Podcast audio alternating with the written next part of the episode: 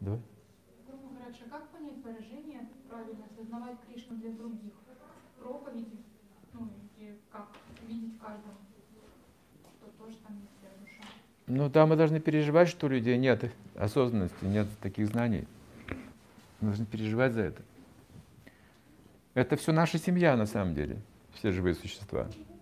Мгм.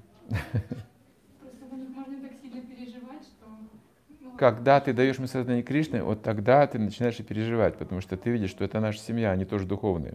Когда они получают сознание Кришны, ты видишь, что это тоже семья Бога, так же. Но когда они не получают сознание Кришны, ты видишь, что они чужие.